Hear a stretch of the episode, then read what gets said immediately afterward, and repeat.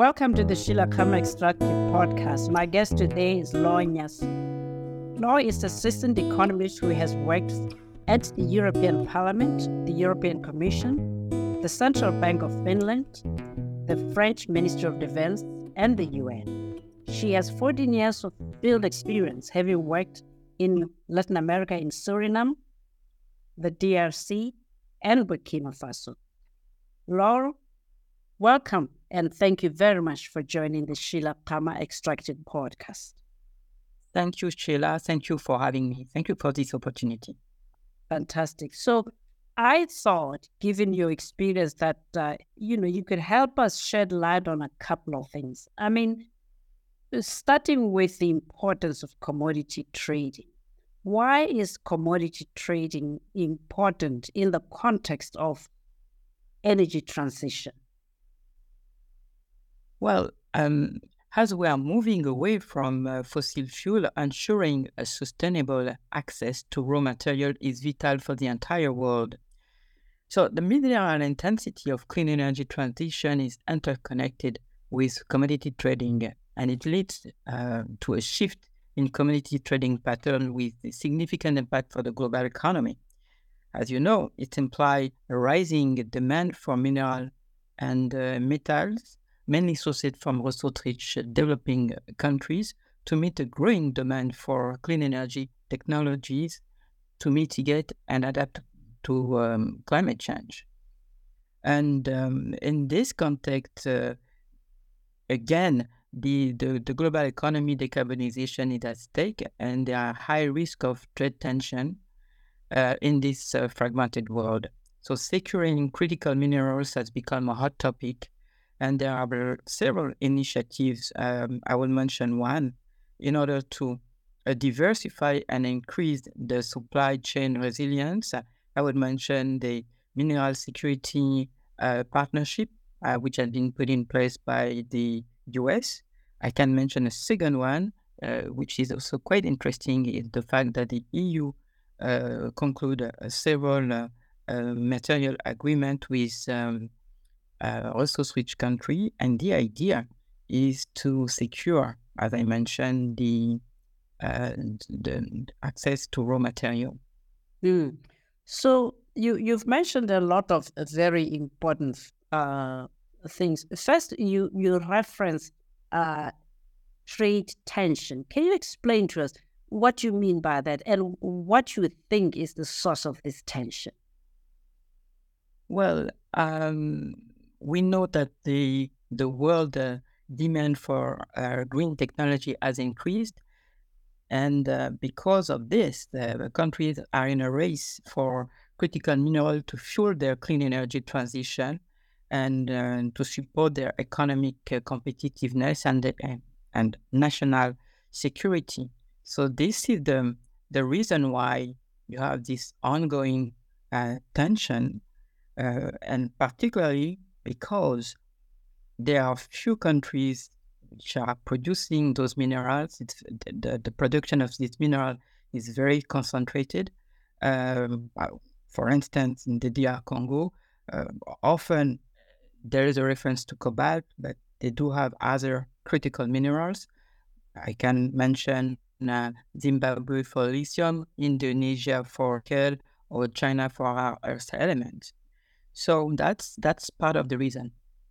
So am I correct that in assuming that part of the reason for this tension is that the existing, if you wish, powers that be in geopolitics are afraid that unless they can secure the supply of critical minerals to transit to a new industrial order, that they might lose their position of geopolitical strength? Is that part of why countries feel this sense of urgency to ensure they can get hold of critical minerals?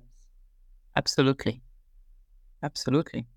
So if we think about that, then, Laure, does the demand for more minerals then call for a change in the way that we currently trade mineral commodities, or is the current system sufficient to deal with first demand, tensions, and geopolitics? Well, as I mentioned, there is this growing demand for critical minerals, but at the same time, there are higher risk of supply chain disruption and concern about tightening of supply of critical minerals. And in this context, price volatility in commodity markets has a negative impact on achieving carbon neutrality. So the clean energy transition can be slower and more expensive. And in this context, rising demand for critical mineral effectively calls for a change in the way in which minerals are treated, and beyond strengthening the supply chain resilience, market transparency should be increased. This is a very important but subtle point, because of course, when we think of transition to clean energy, there are several issues. First is that there is a healthy supply of the necessary minerals and therefore the component parts to transit. The other is that the supply does not come at too high a cost for us to be able to make our energy transition affordable. The question, Laure, is that who adjudicates this? Who ensures that there is this balance? Are the markets sufficiently disciplined to be able to act as an arbitrator for this, as you rightly said, potential price volatility? Well, not exactly. If we look at the critical minerals market, according to the International Energy Agency, the critical mineral markets have doubled over the past 5 years. And for instance, last year, this market were estimated at $320 billion. But this market remains small, opaque, volatile, and in this market, supply is often inelastic, as opening new mines can be a decade-long process. And another important aspect is also the fact that China is a dominant player on this market, which are underdeveloped and undercapitalized. Sure.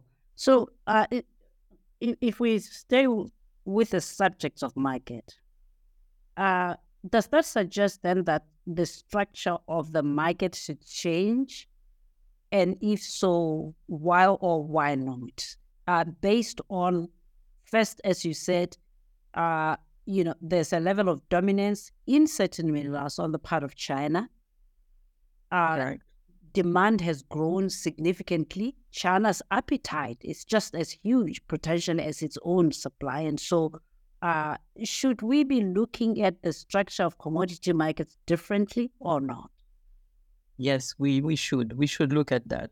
And I would say learning from the nickel crisis on the London Metal Exchange in 2022, it's critical to mitigate future shocks in this critical mineral market. And so definitely a better regulation is required. For instance, there is a need for greater market integrity and transparency by publishing more detailed information about trading activities and make it easier for traders to access market data. There is also the possibility to develop alternative trading platform and mechanism to reduce the reliance to one single market, such as the London Metal Exchange, and have in mind what the European Union plan to do, meaning to create a central buying agency for critical minerals under the Critical Raw Materials Act. And that means that there are room for, obviously, change. Sure. But of course, the raw material procurement agency that the EU is contemplating addresses only the EU. It doesn't address the whole world. That is the EU securing itself and making sure that it has a clear view of what is needed, what is available in terms of stocks, but also if they have one agency naturally they have critical mass, and then they have influence on price and those who sell. So this is the EU thinking for the EU, about the EU. But how does that help the rest of the world, if at all? Well, I refer to the EU because they are the one who have been very advanced with going in this direction. But I think your question is also who could champion the change. And if we look at this issue, I would say it's all about holding a bargaining power and political will. And the G7 could champion this change.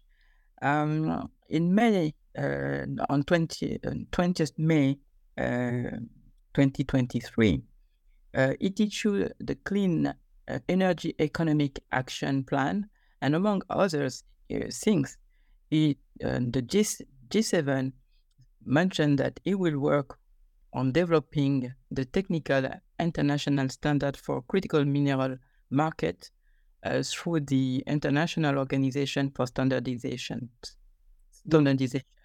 And I would say that at the end of the day, because the critical mineral in Africa are the backbones of the global clean energy transition, African Union also has a bargaining power, and African Union should be also involved in this reform that the G7 plans to operate when it comes to critical mineral markets. Mm. So let me be somewhat controversial and say, it's all very well for the EU and the G7 members wanting to bring some order to the commodity market, and for that matter, for critical minerals. But I mean, am I right in thinking that there's a level of inconsistency here, come hypocrisy? These commodity markets are Western phenomena. These are institutions created under the pretext of free trade. What then becomes of that concept of free trade that the global north has been promoting for so long, if we now start to create, if you wish, trade hubs that are really intended to distort, but distort in a way that is beneficial to one bloc? I mean, am I right? Am I unfairly controversial? No, you're not controversial. I think that your approach is also correct. But what I refer is what's likely to happen, because as I said, it's all about holding a bargaining power and also political will. I would love to see African countries promoting the idea to set up exchange in Africa and to trade commodities in a similar structure, such as the London Metal Exchange. I would definitely appreciate that to happen. But is it feasible? That is one question that I'm not convinced that, I won't talk about the resources, but although I know, and this is actually, your question is very interesting, because 80% of African countries are commodity dependent, but they are price taker on commodity market. And that is part of the way it was built, and it's part also of the history. Yeah, yeah. So it is that notion of being a price taker that I find problematic, because if we have this single procurement entity created in Europe, all it does is that it regulates its own procurement process. What it doesn't do is do anything about the structural issues at source to create the same level playing field that this agency would create, and to create the same bargaining power that this agency would have for those with offtake agreements from African, Asian, and Latin American mines, But to be fair to the EU, to your point, this is a matter of political will. This is a matter of Africans, Latin Americans, Central Asians, etc., being able to themselves come together and say, we too need to come together and create a critical mass to enable us to have a stronger bargaining position with those who offtake. So I recognize the dilemma, but I don't want to shift the blame to the wrong people.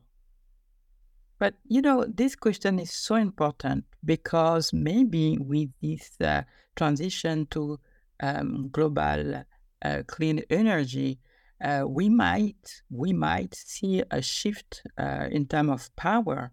And the global south, global north, in a fragmented world, critical minerals are now the key, or I would say the hot commodity to possess. It is an interesting dynamic that we are observing. Yeah, well, I don't know what will happen, but I watched a news item yesterday in which the king of Saudi Arabia said that he perceived that, and I quote him, that his single most important war was to shift the economic power structure from Europe to the Gulf. And as you know, the kingdom recently purchased equity from Vale. My genuine sense is that was not the last. So it may well be that the gravity will shift. The question is whether or not it will shift to the south or to the east or somewhere between Africa and Asia. But I think Europe and the G7 are not the only people who recognize that there is a moment of reckoning and that minerals and demand and supply growth is what is going to change the geopolitics of the world and trade. But I did want to ask you, you know, of course we talk about critical minerals, but I'm always mindful that we have to be very qualify this. You know, minerals aren't critical by nature. Minerals are critical to a specific industrial order at a time and for a specific region. And these minerals are critical to Europe and the US and the global north because of this decision to transist.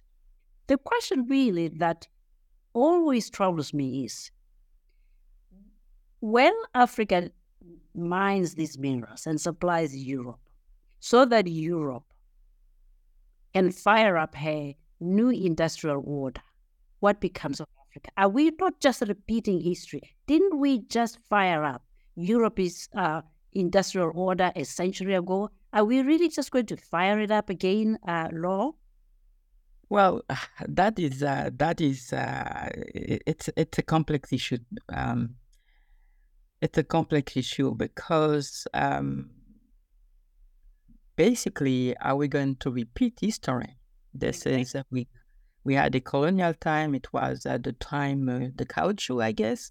Caoutchouc was very important, and now we had this oil. I would say the oil era, and now we are shifting to the critical mineral era.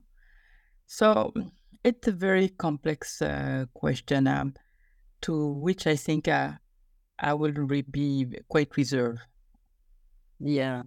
I mean, let's look at it another way. If we think of timing, you know, it's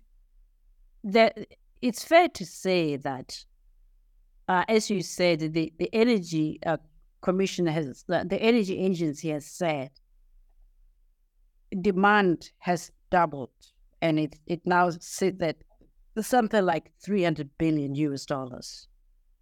Correct. The World Bank says, in time we'll see demand increase 500-fold, which, you know, is almost unimaginable. But there we are. The question is, at what point is it too late for Africa and other countries to board this train? Do you get the sense that there is an appreciation by African policymakers that at some point, it might be too late to do the sort of things necessary for the continent to not repeat history, as we said earlier? Well, I don't think so. I think that the economy, the African economies can take advantage of critical mineral commodity boom. And that is why it's so important to put productive capacity at the center of the development strategies. And I strongly believe that African countries can diversify their economy by building productive capacity based on knowledge-intensive services and high technologies manufacturing. By doing so, they will evolve from natural resource-based and agricultural economies into medium, high technology manufacturing-based economy in the context of the green transition. And that's why it is important that they make the necessary change in terms of policy. What do I mean by that? Improving the business climate is a must to attract domestic and foreign investment. But this means to address a couple of issues such as corruption, political instability, and restoring the state authority in conflict-affected areas. Then there is a lot of countries in Africa now where we have observed military coup taking place, which are actually resource-rich countries. And if we think about Niger, it's uranium. Uranium is very important nowadays. And so beyond improving the business climate, there is a need also to develop transport and energy infrastructure, such as hydroelectricity. And I have in mind Inga, for instance. Why Inga is not yet built? It's a matter of funding for sure, but building Inga will promote a net zero industry in the DR Congo, and not only in the DR Congo. So altogether, I would say that African economies, because of having most of them, as I said, are resource-rich country, they have what it takes to start their structural transformation, which is so critical for achieving sustainable development. So you quite rightly recognize that the precondition for attracting investment, among others, is political and regulatory stability. And yet, we as you also said, we've seen a series of coups. And when we look at least in the media at what is on the ground for now, there seems to be jubilance among the citizens. So how do you and I, who know that this instability, this perception of lack of security of tenure and lack of protection of personal property and rights, is going to undermine the ability of those countries to attract investment in mining?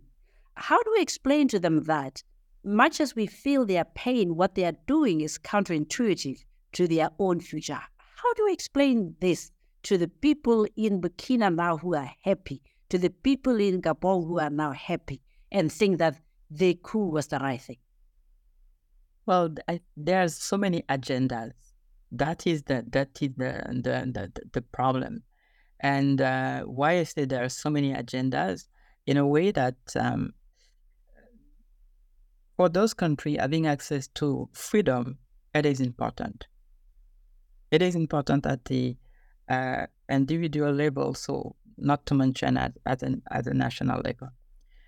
But at the same time, it is important also for them to start or to continue, or at least to launch the development that is so needed for those countries.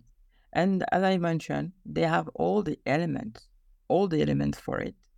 But the basic one is political stability.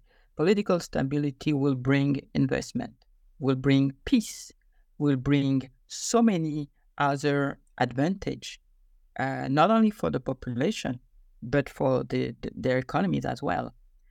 So it's not, we are discussing about this green transition, and there's not so much linkages or reference to the need of political stability and restoring the state authority.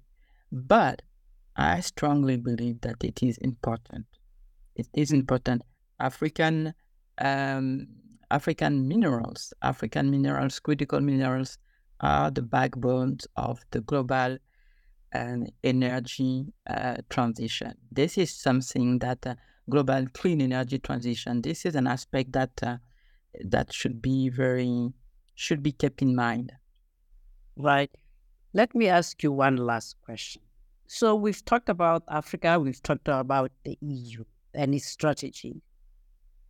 Now, the EU has the advantage that it has a parliament that legislates laws and processes and institutions that then bind the member states to comply with whatever the EU parliament and its various commissions resolve. Africa doesn't have that. How can we reach the same, if you wish, goals when, by and large, the African Union Commission is a political rather than a legislative body with, legally binding authority? That, I would say the country, the structure that are existing in the EU and in African countries are different. But at the end of the day, the need for development is there. European countries are definitely more advanced, but this transition provides opportunities for African countries to start, as I said, and to start the structural transformation. And this is a momentum. This is a very important time. And why I say that it's so important, because the idea is for African countries to participate in the high value added segment of the global value chain, rather than just being commodity suppliers. And I have in mind a very interesting partnership between the DR Congo and Zambia to build a made in Africa supply chain from the mine to the assembly line, due to the rising demand for electric vehicle batteries.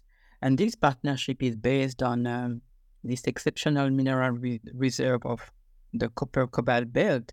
But at the end, the objective is to develop a net zero industry, including minerals, smelting capacity, and to create jobs. And this is important because that will help the DR Congo and Zambia to improve their degree of integration into the global value chain and foster their export and economic diversification. And this is a rare example that needs to be replicated in Africa wherever it is feasible, as the development of clean energy technologies, manufacturing is at the heart of green transition, but also sustainable development. Fantastic. Well, let's leave it at that, Laure. Thank you very much once again for joining the Sheila Kama Extractive Podcast. Thank you very much. Thank you again for having me. It was a great experience, and I really, really enjoyed this experience.